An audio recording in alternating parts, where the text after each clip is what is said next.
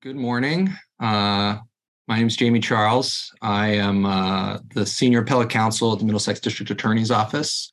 I also run our office's search warrant team. And today I'm going to be presenting to you guys with my former coworker, Gabe Bell. I'll let him introduce himself real quick. Good morning, everybody. Thanks to Devin and Jamie. Very happy to be here. Yep, former colleague of Jamie's at the Middlesex DA's Office Appellate Bureau.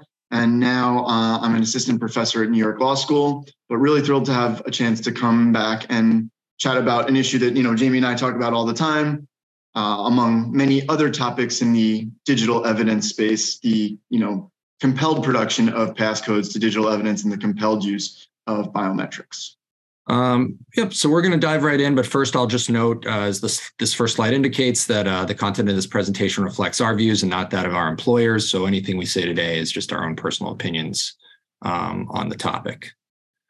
And we're going to, something that's not easy for me, at least, we're going to try to actually keep our opinions more to a minimum. One of the things that we want to be upfront about is that, Jamie and I both, in coming to this material, we came to it as prosecutors, using it from that perspective. But our goal today is very much to present the arguments on both sides of the issue.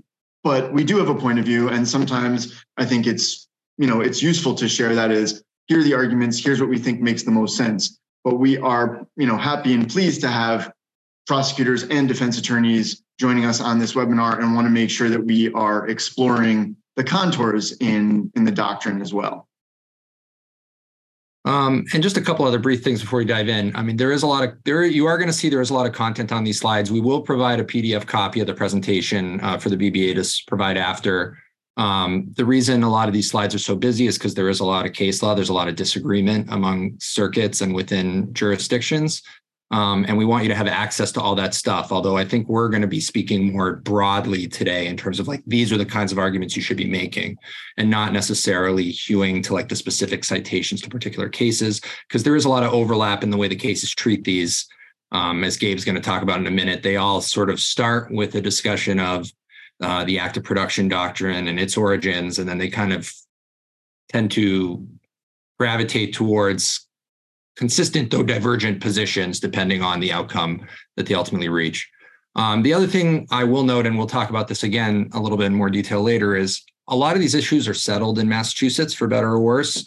RSJC has opined in two separate cases on the question of compelled passcodes at least.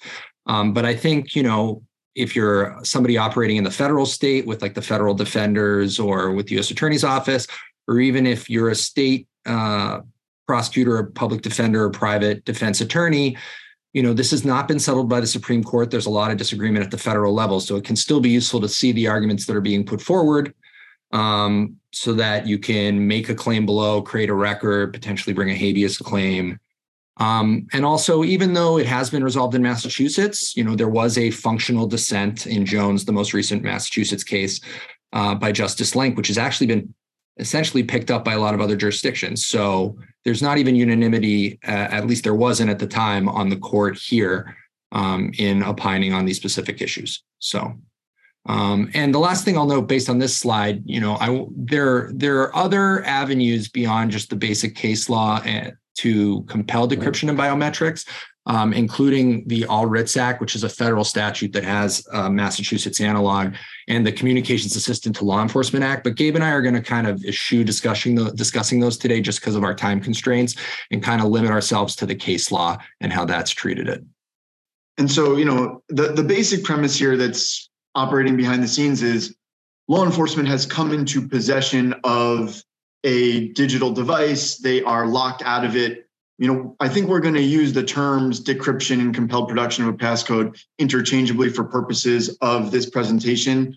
Obviously, there's a deeper level in which those are not necessarily always the same thing, but law enforcement has this device, they want access to it, and there are technological ways to do it. And if those are not available, then we're going to be focusing on two of these legal avenues, compelled production of the passcode or the compelled use of biometrics. And as Jamie said, the passcode stuff is largely settled here in Massachusetts. Biometrics is still a blank canvas. And so that's also going to be something interesting to talk about as we go on. So, but before we get into what's settled, I want to take a little bit of a historical survey of how we got to where we are. Obviously, I can nerd out on this stuff, and I think it's fascinating in its own right. But I think it's worth going into the case law and where we got started for two main reasons. And the first is, this is a new application of an existing doctrine. The compelled production of a passcode is a specific example of compelled production of any kind of evidence. So it's important to understand how we got where we are today, what came before, because it informs how, if and how, this doctrine might apply to the compelled production in the digital space. So understanding where we are to understand where we've been, to understand where we are and where we're going. And then, as Jamie said, the Supreme Court has not yet weighed in on the application of compelled production doctrine to passcodes or any form of digital evidence. And so to the extent it's an open question, it's really important to understand where we've been, because it's possible that we will be going back to some earlier position that the courts adopted. And that's why I want to start way, way, way back in 1886. Ancient history now, but in a case called Boyd versus United States that still gets talked about quite a bit, the Supreme Court drew a very hard line on what the Fifth Amendment prohibited. And it's not going to be familiar to any of us modern practitioners because it's no longer the law. Spoiler alert there. And what the court said was that compulsory production of private papers is violative of the Fifth Amendment to the Constitution. So this idea is that it doesn't just protect you from giving testimony against yourself, but it would protect you from having to turn over any hard, real evidence that could be used to prosecute you and to incriminate you. And that's 1886, and that stays the law for a very, very long time. It starts to kind of weaken in the 60s, but it's still holding its own. We get Schmerber versus California, one of these kind of landmark cases from the Supreme Court that says, well, the line here is really between testimony and the production of physical evidence. So you can't be compelled to, communicate things, but you can be compelled to produce, let's say, a handwriting sampler, or to give your fingerprints, or to submit to photographs, to walk, to make a gesture. And so they're starting to chip away at this idea that, you don't have to participate in helping the government prosecute you at all. There are things that you can be compelled to do, but they're still citing Boyd for the proposition that you can't be compelled to produce your own papers. Again, we know that that's not where the law stays. So Schmerber outlines this distinction between compelling communications or testimony on the one hand, and compelling real or physical evidence on the other. And if you start to really think about this distinction, you can see that it's going to be hard for the court to maintain that line that papers can't be compelled if real physical evidence can be. And that's ultimately what happens, is we get this huge sea change in the law. And it starts with a case called Fisher, 425 U.S. 391 in 1976, where they overrule Boyd explicitly. Say, several of its declarations haven't stood the test of time, and it doesn't, the Fifth Amendment actually prohibit the compelled production of every sort of incriminating evidence, only evidence that is testimonial and that is incriminating. And so for people who are familiar with the Fifth Amendment, doctrine generally, the Fifth Amendment applies to, the compelled is number one, production of testimonial number two, evidence that is three, incriminating, compelled, testimonial, and incriminating. And that is the line that we get. And by the time we get to Fisher, we can compel the production of real or physical evidence, even if it would be the books and papers of a target of an investigation.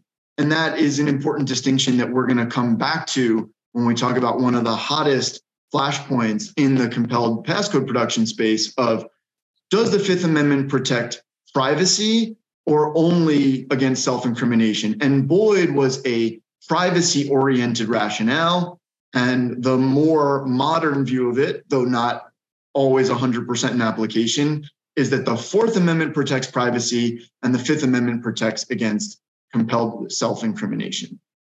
So Fisher gets us there. And then, Jamie, if we can have the next slide.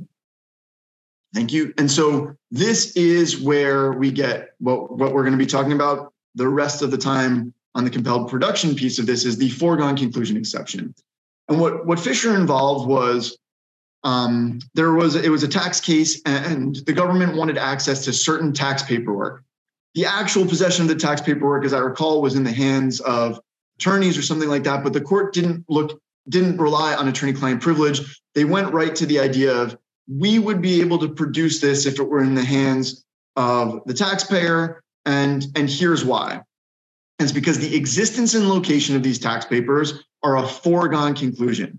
The target, the taxpayer in Fisher, would be adding little or nothing to what the government already knew, that this tax paperwork existed, by conceding that he has the papers. So no constitutional rights are touched. And then here is the key language that drives a lot of this. The question is not of testimony, but of surrender.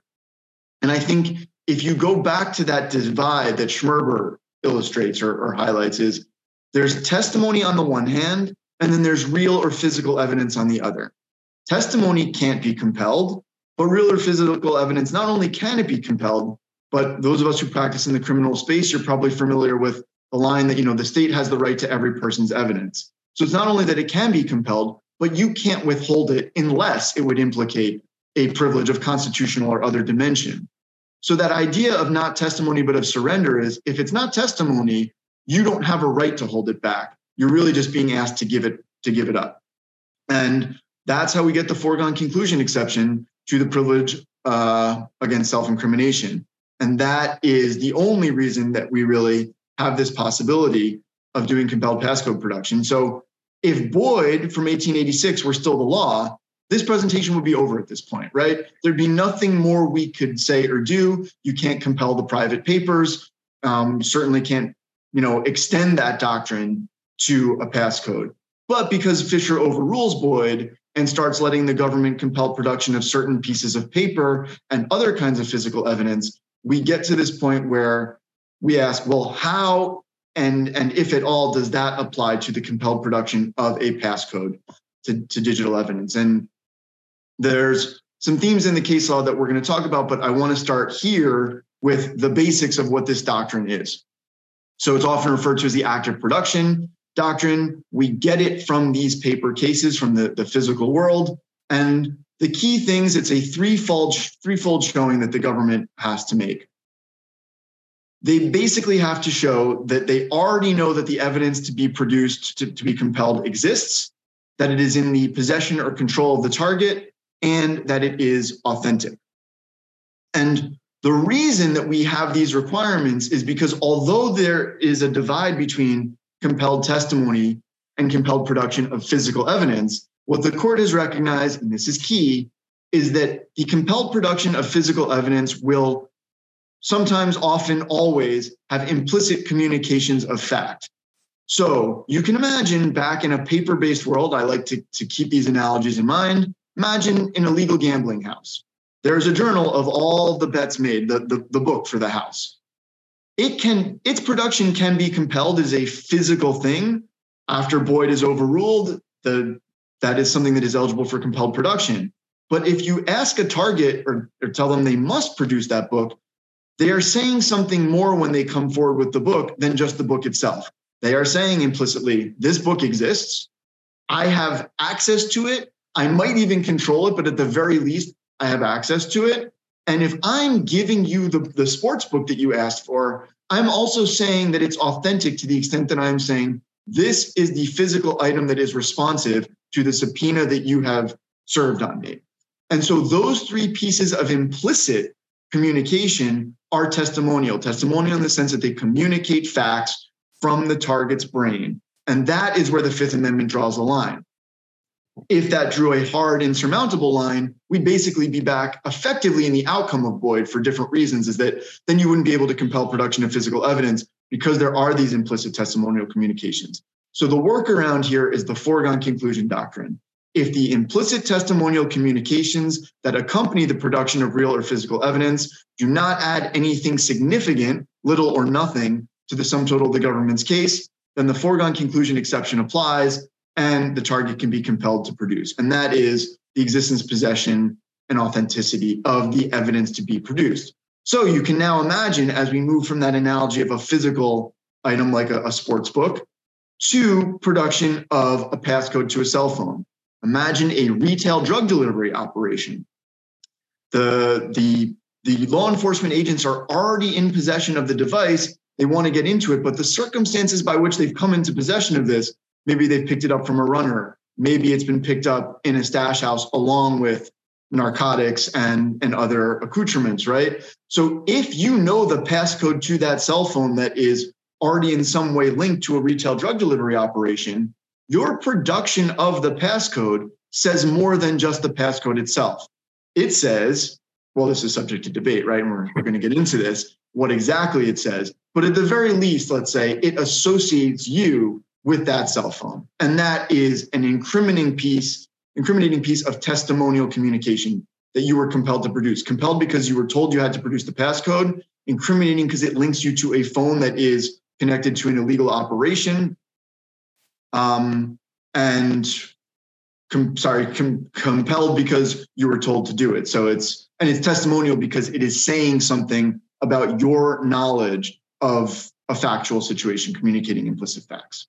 And Gabe, I'll just say here, I mean, I think as you guys will see as we get into these subsequent slides, really the bulk of the debate has come down to exactly what are you revealing and what is it and what is what you're revealing say? You know, the key distinction seems to be, you know, as we'll talk about on the next slide in Massachusetts, the court has essentially said, well, you're only admitting that you possess the passcode and that the passcode is authentic, but a lot of opposing positions tend to take the tack of, well, if we're going to apply an apples to apples act of production document, then really the focus should be on what is actually being turned over, which is the contents of the phone that the passcode unlocks. And so that tends to be the key point of distinction, whether you're advocating for the government position or for your client.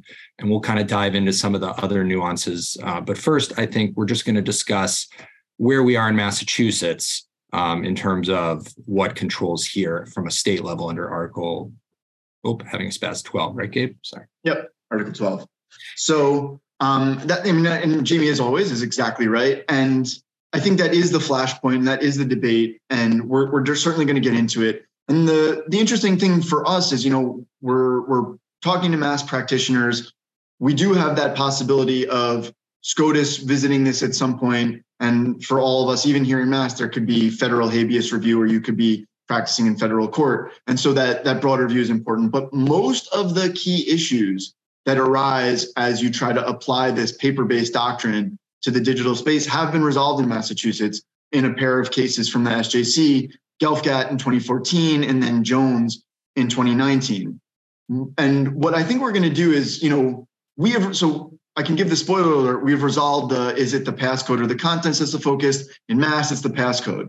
What's the standard of proof? We're going to talk, it's beyond a reasonable doubt. But rather than do it as an overview, as we go through each hot button issue and we highlight the splits in authority, I will literally highlight what the Mass position is, because I go nuts with my slides and I'll throw in yellow something that's a cite to a Mass case, and hopefully we'll try to remember that. I don't want to skip over it too much because it's so important for those of us who are practicing in state court in Mass. It is the binding law of the Commonwealth at this point, but we're trying to kind of also step back and take the broader view. And one of the interesting things is, in Mass, not only are the subsidiary questions kind of settled, but the gating question of, does this act of production, foregone conclusion exception doctrine apply to passcodes at all, has actually been settled here for almost a decade.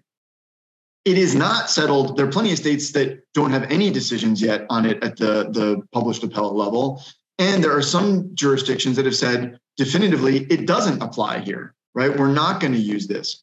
So Commonwealth versus Davis, a Pennsylvania case, as I recall, the high court in Pennsylvania actually flipped a lower court ruling that said that it would apply. And they we'll talk about the reasoning, but you just can't use the foregone conclusion exception there to compel production of a computer password.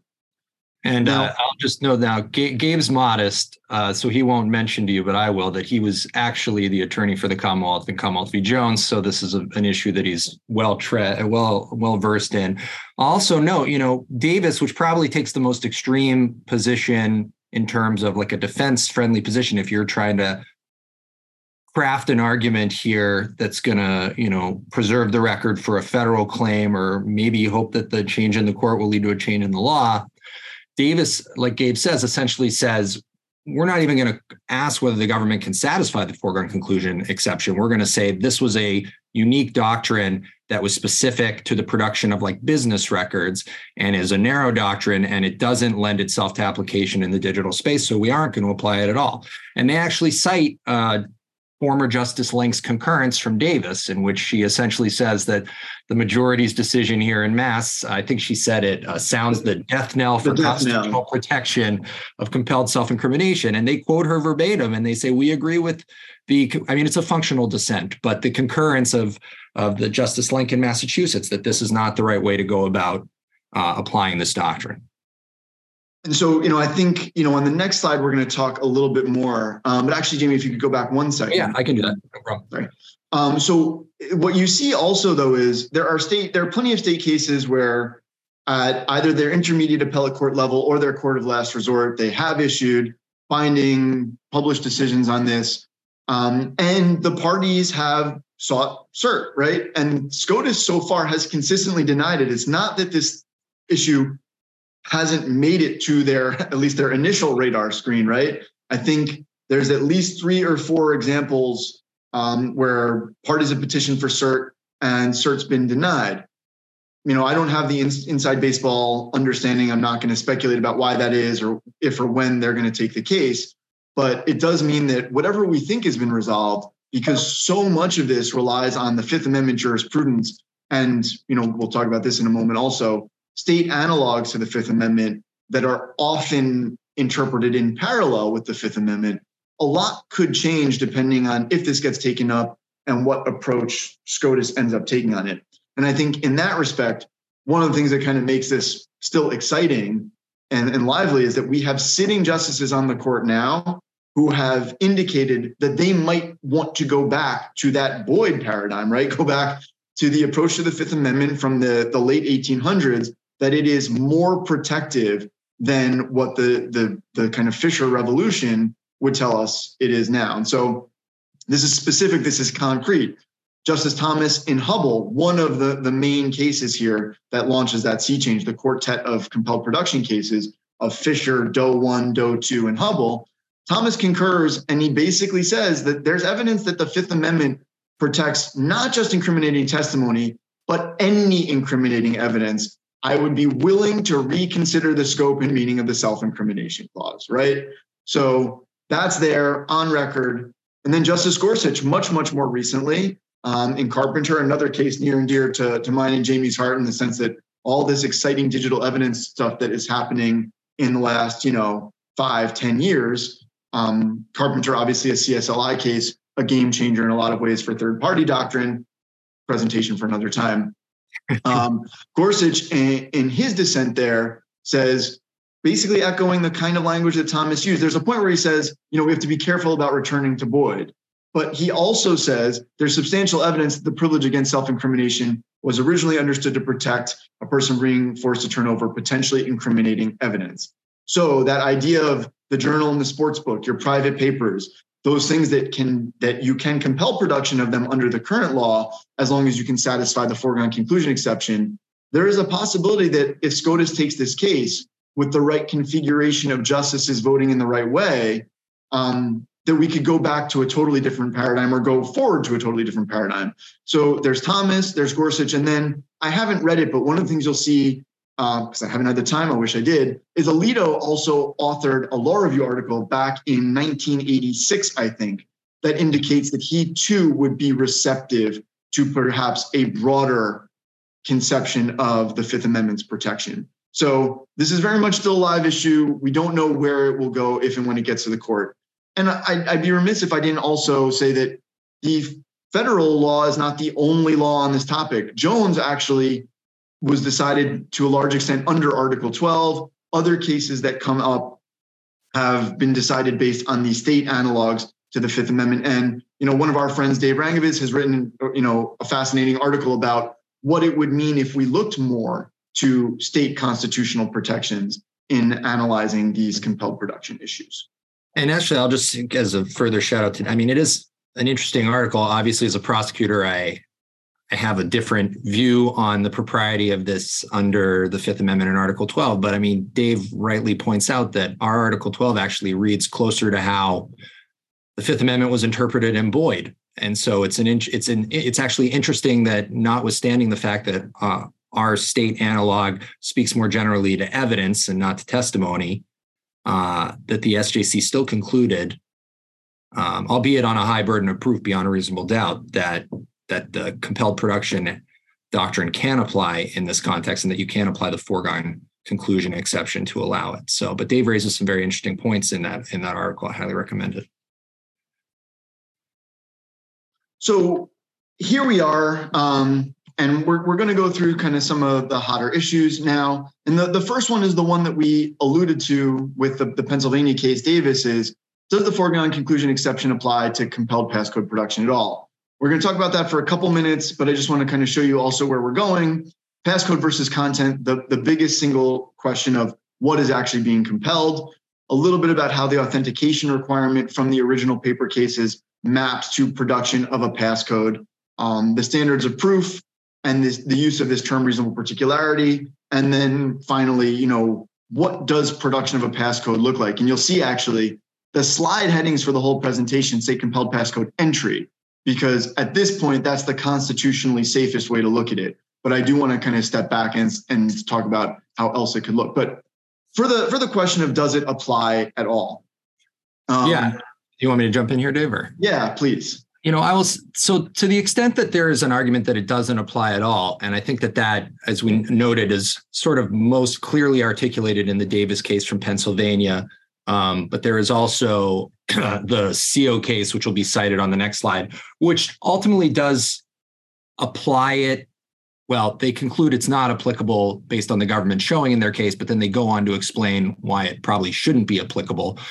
If you're going to argue that it doesn't apply at all, you're probably hewing more towards the Riley Carpenter argument, right? Which is this whole digital is different. And then cell phones and, I mean, to an equal extent, computers are completely different contexts. There's a much greater privacy right than there is when we're talking about the production of, say, tax documents or business papers. And that this narrow doctrine, the compelled production doctrine, which, as these cases note, has only actually been applied by the Supreme Court on one occasion in Fisher to actually compel production of these documents. And all the other cases, Doe One, I mean, Doe Two's a little, Gabe will talk about Doe Two a little after, but in Doe One and Hubble, they basically conclude that the government didn't meet its threshold. So the Supreme Court has essentially only found the foregone conclusion exception satisfied on one occasion. And in Davis and CO, they kind of note this footnote in Fisher, which talks about how there might be privacy concerns that counsel against the application of the act of production doctrine using a subpoena if, for example, the target was a personal diary, right? And I think at this point, we would all agree, as the court recognized in Riley, like if an alien were to arrive on our planet, they would think that phones are essentially an extension of our bodies and we keep all of our personal information on them. And it's a much larger volume, possibly as much as a terabyte of personal information on our phones. And so if we're going to say that there are potentially privacy concerns in using a subpoena and using the act of production doctrine to get, say, a personal diary, I think you'd have a really hard time arguing that we're even in the same realm when you're talking about computers and cell phones, because there's just such a large volume of centrally located personal information that reveals all the intricacies of our private lives. So that's really the place where any argument against the application of the doctrine in the first instance is going to start. And it's probably going to cite Riley, it's going to cite Carpenter. It's going to note that in those cases, the Supreme Court essentially said that you can't uncritically apply prior precedent to new paradigms, and that this digital is different is a new paradigm, and that we can't apply a doctrine that originated in the 70s and 80s in the context of paper, right? I think in Hubble, which incidentally is interestingly, Hubble was an associate attorney general in the Clinton administration. And this case arose in the context of the Whitewater investigation. But Hubble was compelled to produce, I think, roughly 13,000 pages of documents. The digital equivalent of that on a cell phone just doesn't scale, because even at the time of Riley, like a 64 gigabyte cell phone is going to contain roughly the equivalent of 400 million pieces of paper. So you can only imagine how much that is now with 256 gigabytes, half a terabyte, a full terabyte. So it's just not really the same. And that's where you would essentially ground your argument if you were going to argue that it didn't apply at all. So I, as usual, I totally agree with Jamie. I think there are three main things that would drive this to it doesn't apply at all. The first would be, you know, the digital is different, and that if Riley can do away with the search incident to arrest exception for cell phones, and Carpenter can do away with third-party doctrine for cell site location information in the hands of the carrier, then digital is different could do away for compelled production when it applies to digital passcodes. I think the second thing Jamie hit on, and I just want to follow up, is there's this trend in the cases that are at least skeptical, if not more, of the compelled production applied to passcodes that say, this is kind of a narrow exception. I have my own view on that I don't think is, you know, I think there's a bigger story to tell is what the Supreme Court has applied. It doesn't reflect all the circuit court applications and state court applications of this doctrine. You know, the Supreme Court, SCOTUS says it once, and the rest of us are talking about it for 50 years. That's how that dynamic works. But I think so digital is different. You know, SCOTUS hasn't revisited this, you know, and then the third piece is working with the SCOTUS doctrine on its own. What the Doe case that Jamie alluded to is where the equivalent of a compelled production was allowed was the SCOTUS allowed the government to compel someone to sign a consent directive, but they edited the consent directive, the government, so much that it didn't actually implicitly communicate anything. It was for foreign banks in Doe, and all it basically said was, if there's any bank account, you have my permission to give the United States government the information. So if we focus on what's implicitly communicated, the person signed their name to something that basically said, I'm not saying that there's any accounts. I'm not saying I own them. I'm just saying if you happen to have one in your bank, you can turn the documents over. So then the third piece of this comes from a dissent by Justice Stevens in one of the Doe cases that then I think becomes, I think he writes the majority in Doe 2, then he writes the majority in Hubble. And it's this distinction between the combination to a safe and a key. And what the idea is, we know that you can compel production of a key, a physical item that you fit into a physical lock because of that Schmerber line, right? There's a difference between testimony and real and physical evidence, and a key is clearly on one side of that divide. It's real or physical evidence.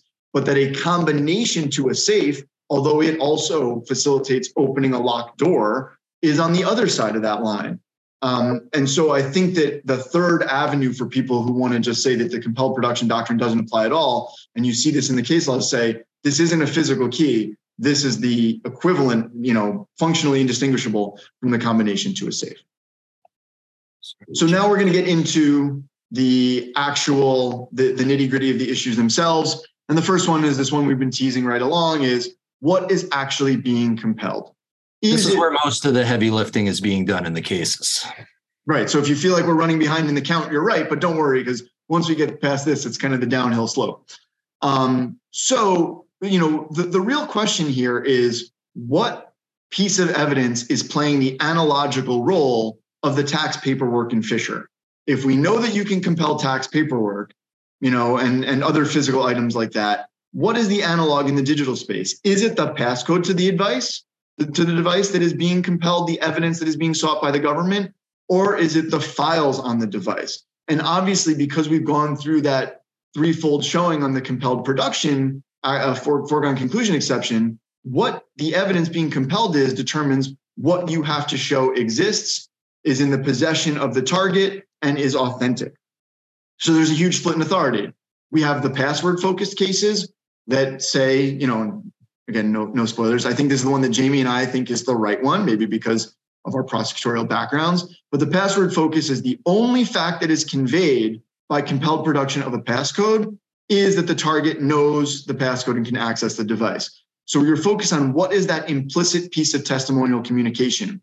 If you are compelled to produce the passcode, all it says is, I, the target, know this passcode. It doesn't even say, this is my phone. That might be a fair inference from it, but you could know the passcode to a phone that isn't yours, a significant other's, a friend's, whatever. Then there's the content focused cases. The content-focused cases say that the evidence that is being sought, the evidence that is being actually produced, is not the passcode. That is a means to an end. That is at best a proxy for the real evidence that the government wants, and that is the files on the device itself. And if that's true, then the foregone conclusion exceptions requirements apply to the contents. And you can see how that would work. That means the government would have to show that they already know that the contents, these files, exist, that they are in the possession of the target, and that they are authentic. Right. And like Gabe, as Gabe alluded to before, right, it's like the actual act of turning over the documents in the compelled production cases is not the testimonial act. It's those implicit communications that accompany that the target has selected these specific documents and controls them and has access to them and that they are authentic. Right. So the cases that are content focused, which if you're a defense attorney are the ones you're going to want to be citing, Davis, CO, these other cases that we're going to show you on the next slide. They view the provision of the passcode as the non-testimonial act that is the equivalent of the turning over of the papers. But then they view the actual files on the device as the equivalent of the fact that the suspect selected specific files to turn over, right? So they're not limiting their focus to simply that the suspect is conveying, they know the passcode. They're saying, well, the suspect is also essentially admitting to the possession and authenticity of all these files that are contained on the phone, which is quite incriminating and testimonial.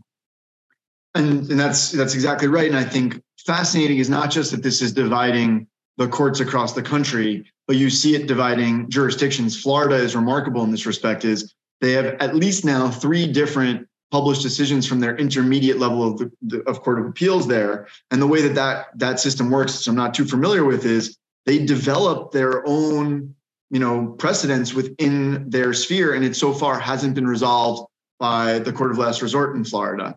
And also you see that the panels on these appellate cases themselves, Justice Lynch's functional dissent, her concurrence in Jones is a divided panel. Many of these Court of Last Resort decisions are divided panels in one way or another.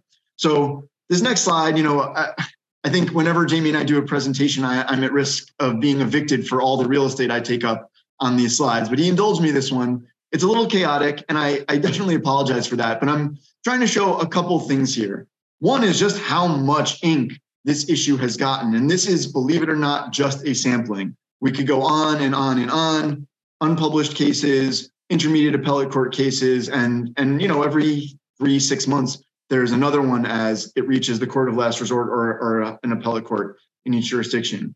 But I also want everybody to have the resources to kind of go and track this down themselves, because it's a growing and big body of case law, but it's still manageable. You can still get your arms around it, reading it in a few days, take a week and surf through it. And so we've got the password-focused cases and the content-focused cases. In Massachusetts, we are, as of now, clearly definitively on the password focused side of the line. The SJC in Jones says, the thing that is being produced is the passcode. The implicit testimonial communication is that I know the passcode. That is the thrust of that decision. And so in Massachusetts, the thing being produced is the passcode. But there are still many cases focused on the content. And I've highlighted in blue here this In re Grand Jury from the 11th Circuit. And if you check out the date of it, it's 2012. Which means it is one of the earliest cases on this topic. And I think certainly it might be the earliest fully published decision from an appellate court on this topic. And so by its prominence in the development of the law, it's had an anchoring effect. And it is listed on the content side in most people's account of where the courts are shaking out on this. But what's fascinating about that is that so much turned in that case, and by extension, the development of our case law, on how the government phrased what it was requesting. The subpoena request in re Grand Jury in that 11th Circuit case said that the government was seeking, and I have it here, that they wanted the production of, I think they said, the unencrypted contents of the device, something like that. Right. The grand jury subpoena required.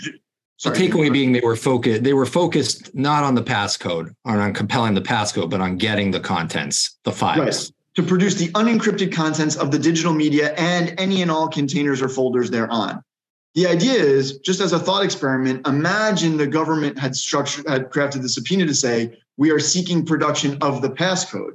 It could have changed how everybody looked at this for the last decade. But because they said they wanted the unencrypted contents, there was a content focus from the beginning. And so for the prosecutors, on this webinar, think about that and make sure that what you're asking for is actually what you want, and that you are keeping it as narrow as you, no broader than you need to get access to the device. For our defense attorneys, really pay attention to that, because if they're asking for more than the password, then you have different evidence that is at least facially explicitly being sought to be compelled. And we sort of, sorry. No, please, Jamie, please. I was just going to say, we've talked about what you're going to argue if you're on the content focused side, right? I mean, you're going to focus, I'm not going to go ad nauseum into some of these because I've talked about them already, but you're going to argue that the privacy interests are much greater, and that the new paradigm of digital evidence doesn't easily lend itself to the application of a document that focused on the production of paper. But I think the other thing that a lot of these cases focus on is this idea that if we're going to say that this doctrine applies, then you have to apply it apples to apples. And the way this would apply back in the days of Hubble and Doe and Fisher is the government would specifically, to have the foregone conclusion exception apply, the government would have to specifically identify and prove that it knew what documents existed. And so these content-focused cases say, well, if you're going to apply this fairly apples to apples, you both, A, have to be able to, with some degree of particularity, identify what files are on the phone or the computer that you want to access, and also that you should only be able to access those documents because, if you have a search warrant to access a phone and you're using a compelled passcode motion or an All Writs Act, depending on your jurisdiction, motion to seek that passcode, once you get access to the computer and you conduct your forensic extraction, you're going to have the entirety of the device and you're going to be able to search it. And you may come up with other incriminating evidence and files that you didn't necessarily know about. So the people who argue in favor of content in the cases that take this tack tend to say, listen, A, you have to be able to identify that some of these documents exist with whatever confidence interval we determine is applicable, but also that you really shouldn't be able to use anything else that you find on that device beyond what you know exists, because if you do so, you're not really properly applying the doctrine. You're going beyond its original intended scope, particularly given the broad scope of the Fifth Amendment and what it's intended to protect. So, and I think, there's the academic literature is also addressing this. We have some sites if people are interested in that. But I think what Jamie was just getting to just now also implicates this question of which of the key Bill of Rights amendments are actually implicated here. And it's a question of the interest, from my perspective, of the interest protected by the Fourth Amendment versus those protected by the Fifth Amendment. And, I think Jamie's exactly right in articulating what this content concern is and giving it, the attention it deserves and the respect it deserves. But when you think about it is, generally speaking, in these cases, the government already has a search warrant for the device before they go to compel production of the passcode or in conjunction with it. Sometimes, and I'm not going to pass on whether the protocol is right, sometimes they seek production of the passcode through the search warrant. Obviously, there's different standards there, and the cases are hashing that out. But the extent to which you are free to search within the device, in my humble opinion, should be governed by the Fourth Amendment as opposed to the Fifth Amendment, which is protecting compelled self-incrimination. So we're going to now just kind of quickly go through these other hot button issues. The authentication requirement, this is a direct holdover from the document cases. The idea here is if somebody says, you've requested this document, this sports book, I'm producing it, I'm implicitly conceding that it exists, that I have possession of it, and that it is the sports book that you requested. And that is an authentication aspect. And it's the government's concern here is the case law's concern is the government can't rely on the target's truth telling. So they have to have some other way of verifying that this thing is what it purports to be, other than the fact that the target produced it.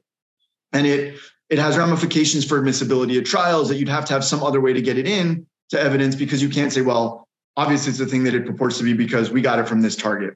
So there's a split in authority here between the camp that says, look, passcodes, once they're produced, are self-authenticating because if it unlocks a device, wingo bammo, you've got it. It's the right password. To the cases that say, no, that would be ex post authentication, and you need to have a method, you need to have ex ante authentication. Massachusetts, I'm not going to say we are firmly on one side, but we're pretty clearly in the, we don't have to worry too much about authentication for passcodes. Footnote 14 in Gelfgatt, that just, kind of decryption doesn't present the same kind of authentication issue as compelled production. I'll also just say, even though we need to move on, is my answer to the ex-ante authentication is what the government needs is a mode of authenticating prior to getting the passcode produced. They don't actually have to have authenticated. That would be kind of not just circular, but that almost metaphysically impossible. But anyway, that is the trend in the case law for authentication. The next one is this standard of proof issue. We're gonna talk a little bit about reasonable particularity because it is a holdover from the document production cases, and you see the courts wrestling with, hey, we've got this language, we have to find some way to apply it. You'll see people mentioning preponderance of the evidence, clear and convincing. In Mass, we are clearly on the beyond the reasonable doubt. This is explicit. It's under Article 12 in Jones. We're the only jurisdiction that's beyond a reasonable doubt, right, Gabe, that actually applies the foregone conclusion exception, I think. It's hard for me to say definitively to keep up with all the new cases that have come out, but certainly, I checked, put it that way. Yeah, when Jones came out, we were the only ones. And I to be candid, I don't think preponderance of the evidence is ever going to fly here. There is a level of certainty and confidence baked into the term foregone conclusion. If I say it's a foregone conclusion that a moving truck's going to get star-rowed in August, that doesn't mean it's a 50-50 shot, right? So we are in the beyond a reasonable doubt. If you are showing that it's a foregone conclusion that the target knows the code, that they possess it, that it exists and it's authentic, you have to do it beyond a reasonable doubt in Mass. And then as Gabe was alluding to, as to the reasonable particularity requirement, it's whether it matters or not in this new context sort of depends on your position on the cases, right? If you're taking the pro-government position, which is that we're just talking about, does the person know the passcode? And that's the only thing that's theoretically being revealed that's testimonial. The reasonable particularity doesn't really matter, right? Because you either know the passcode or you don't know the passcode. You can't really know it with reasonable particularity. But if you're taking the position of Davis and CO and people who are advocating on behalf of their clients to not have to turn this sort of thing over, then it matters to you a lot, right? As Justice Lynch noted in her concurrence in Jones, because you're going to say, well, but the contents of the device do matter, and the government should have to be able to identify those. And most of these decisions that tack to this is something else the government has to prove above and beyond the suspect knows the passcode tend to use reasonable particularity as the standard with which the government can identify specific files or data on the device. And the hot take on that is that, they use it in the document cases to say, if you're going to ask someone to produce a document, you have to describe it with reasonable particularity so that you're not co-opting their brain to select the documents that are responsive to your subpoena. You want to minimize that. In that sense, it's arguably not a standard of proof. It's a way to describe something. But, some courts reject its application. Jones does that in pretty clearly in the majority decision. But some courts, and Jamie's right, the content ones are still using it. And it makes sense to use it with contents because you'd have to describe those with reasonable particularity. Sorry, did you have something else you want to say on that slide? Nope. So really briefly, obviously, we're trying to take both sides on this, but we also just thought it would be useful to kind of highlight the sort of things if you are a prosecutor or if you're a defense attorney and you want to highlight the absence thereof, these are the kinds of things you're going to look for in trying to establish that foregone conclusion that somebody knows the passcode, right? Obviously, admissions that someone makes are going to be the best. In Gelfgatt, I think the suspect actually is like, yeah, of course, I know all my devices are encrypted and only I know how to unencrypt them. But, other things like, is the device one of many that's seized in like a large scale warrant that's searching for child pornography, or is it a cell phone that was in the suspect's pocket when it was taken from them? Is there booking video or social media posts, things of that nature that show the individual with the phone? Do you have other witnesses who have seen the individual with the phone? Does subscriber information for the device, if it is a cell phone, come back to the target, or maybe it comes back to like a family member or a third party, which might weaken the link. Call logs, is the phone being used to call people that are associated with your target, family, friends, et cetera. And then, location information, is the phone, I hew towards phone for a lot of this stuff because it's not as Computers tend to be more stationary, but, you know, is the device moving around in a manner that's consistent with the pattern of movement of the target? It's going from their residence to where they work, for example, or to where they go to school.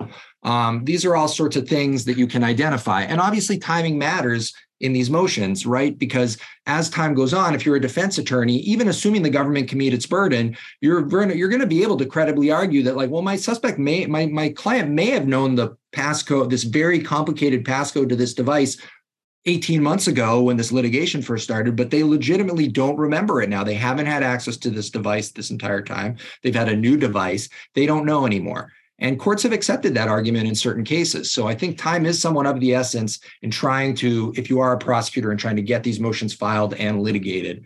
And in some instances, courts have kind of satisfied this by having a suspect, say, write the passcode down and put it in an envelope, which the court keeps pending the outcome of the litigation. But as Gabe noted, there could potentially be a problem with actually requiring somebody to write something down because it's a little different. You've actually produced it on a piece of paper that's like itself a piece of evidence now, as opposed to just entering it into the device and facilitating access. And that's that tees up our next slide very quickly before we get into, you know, the biometrics is, you know, there's this, the last split in authority I want to visit is, what can you make the target do with this passcode? Can you have them state it, you know, tell you it orally, write it on a piece of paper, or only enter it? And there's a group of courts that say the passcode itself has no testimonial significance. The government didn't compel the target to pick that passcode, so it's not protected by the Fifth Amendment. Go ahead and say it or write it. And other courts that say, no, that's a hard line. You cannot go past that. No oral or written testimony. That's not just an implicit testimonial communication. That is testimonial evidence. That is the core of the Fifth Amendment. Mass, I'm going to say we're officially undecided. You know, a footnote in Jones says we're not going to resolve this, but Jones itself is limited to physical entry of the passcode. I think that's just where we're at. And I think that is also what was at issue in Gelfgatt in terms of how they went to proceed. And by the way, if you're looking for an example of like the protocol and procedure that was followed, there is a footnote in the Gelfgatt case that essentially outlines how the Attorney General's office was seeking to have the defendant proceed in that case. If you're a prosecutor and you're looking for some guidance on how you might go about that.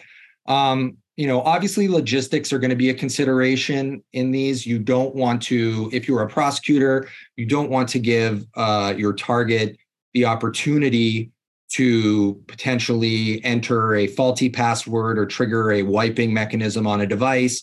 You want to ensure that the procedure that the court sets up kind of sets certain guidelines for the target so that there are clear consequences if they do attempt to do something of that nature. The other interesting issue is what the actual remedy is for noncompliance.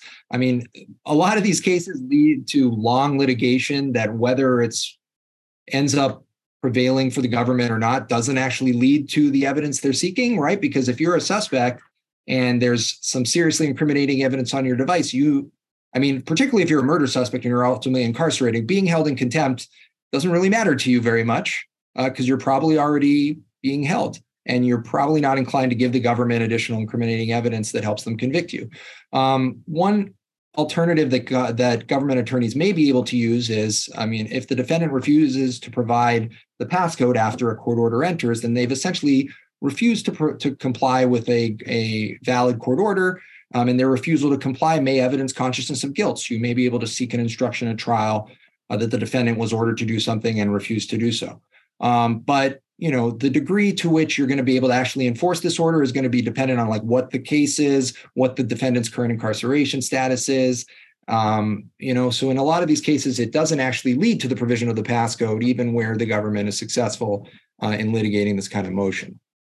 And in Massachusetts, I'll just note that this is not the case everywhere, but in Massachusetts, the courts also explicitly limit the prosecution's ability to use the act of production, the provision of the passcode into the device against the defendant at trial. All right.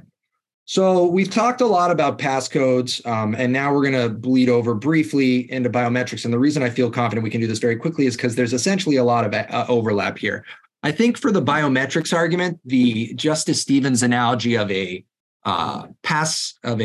combination to a safe versus a key to a safe is much more apt, because here we seem, at least the case law seems to recognize a much clearer distinction. When you're talking about providing a passcode, there is more of an argument that it's testimonial and that is akin to that safe combination.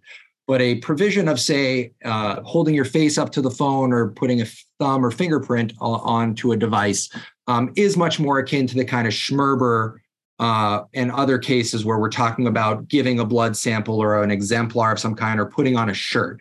So that kind of act is a purely physical act, or at least if you're the government, that is what you're going to argue. They're going to say that this does not convey any inner workings of a target's mind, right? You could be asleep, you could be unconscious, and I would still be able to get those things from you without any inner working of your brain. It is just an immutable feature of your body. And this exhibiting of a physical characteristic is not the same as a testimonial communication. So there does appear to be a pretty extensive support in the case law for this. Some of these are cited here, you know, that you're not making a communicative assertion of fact when you are providing a fingerprint or a face scan, although we will talk about some of the limitations briefly on a subsequent slide.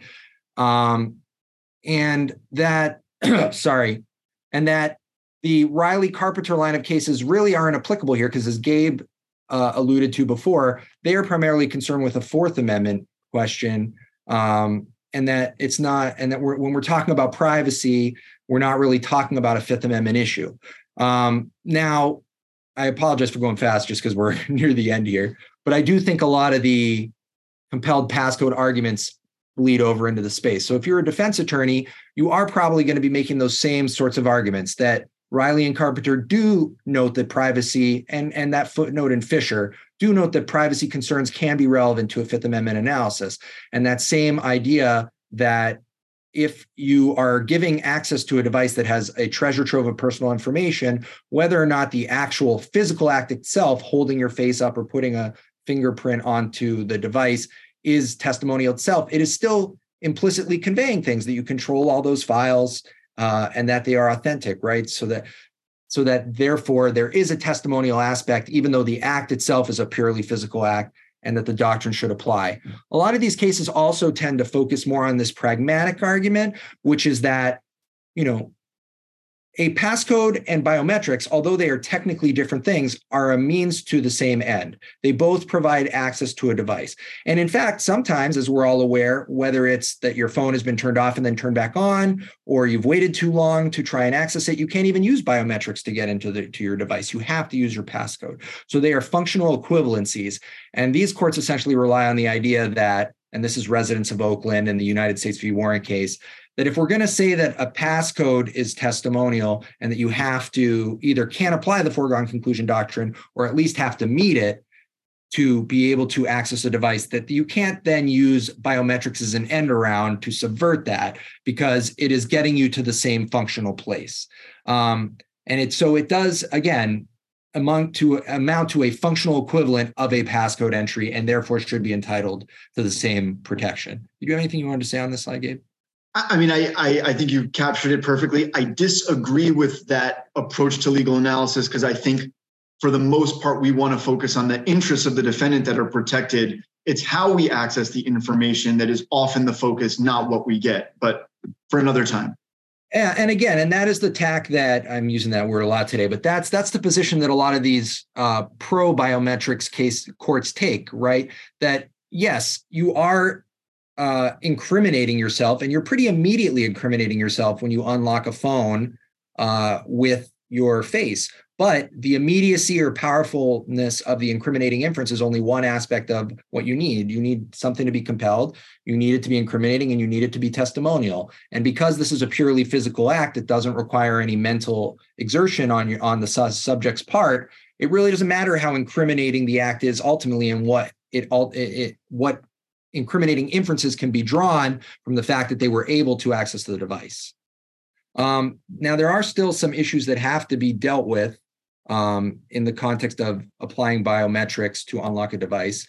In terms of seizing the target, that's generally permitted by our case law, right? You're allowed to detain the target of a warrant if you're, for example, executing a search warrant at a house.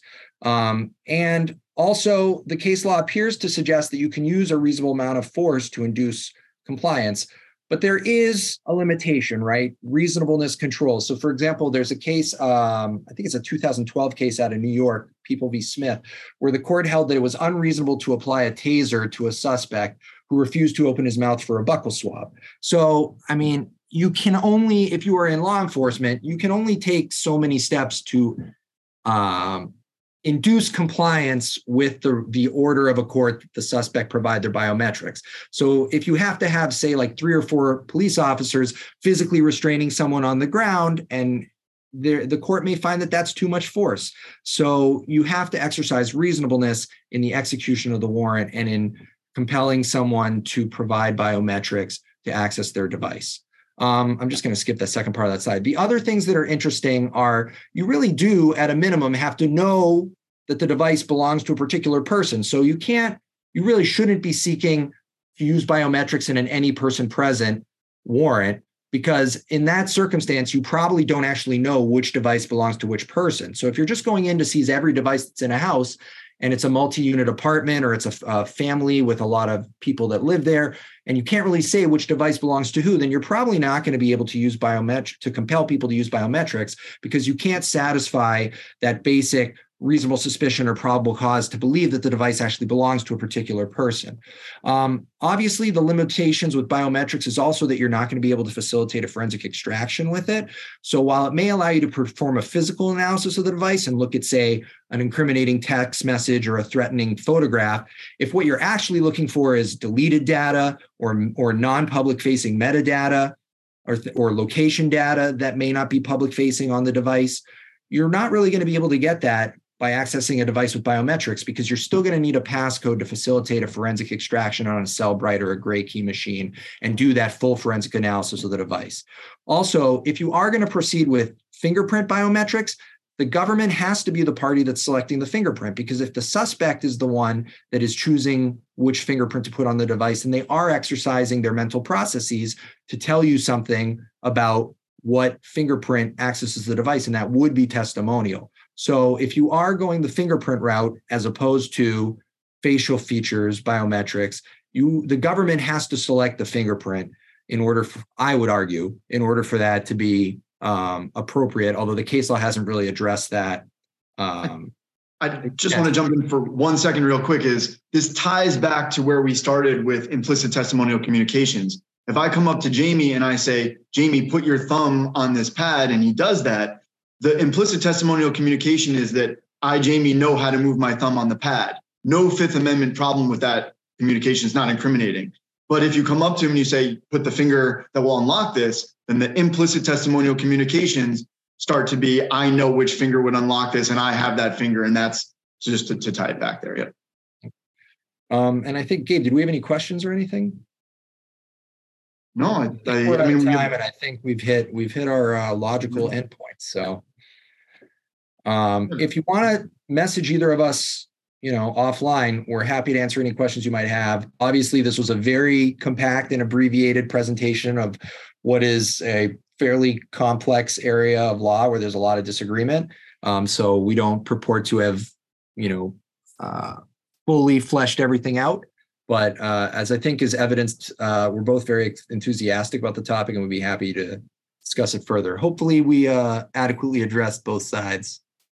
Gave you the personal opinions and gave you the foundation for further research and further thought. We could talk about this for hours. So thanks everybody for sticking with us. Sorry that we ran a little bit over, but if there are any questions, happy to answer them now if people want to stay. If not, also can wrap up and let everybody have their afternoon.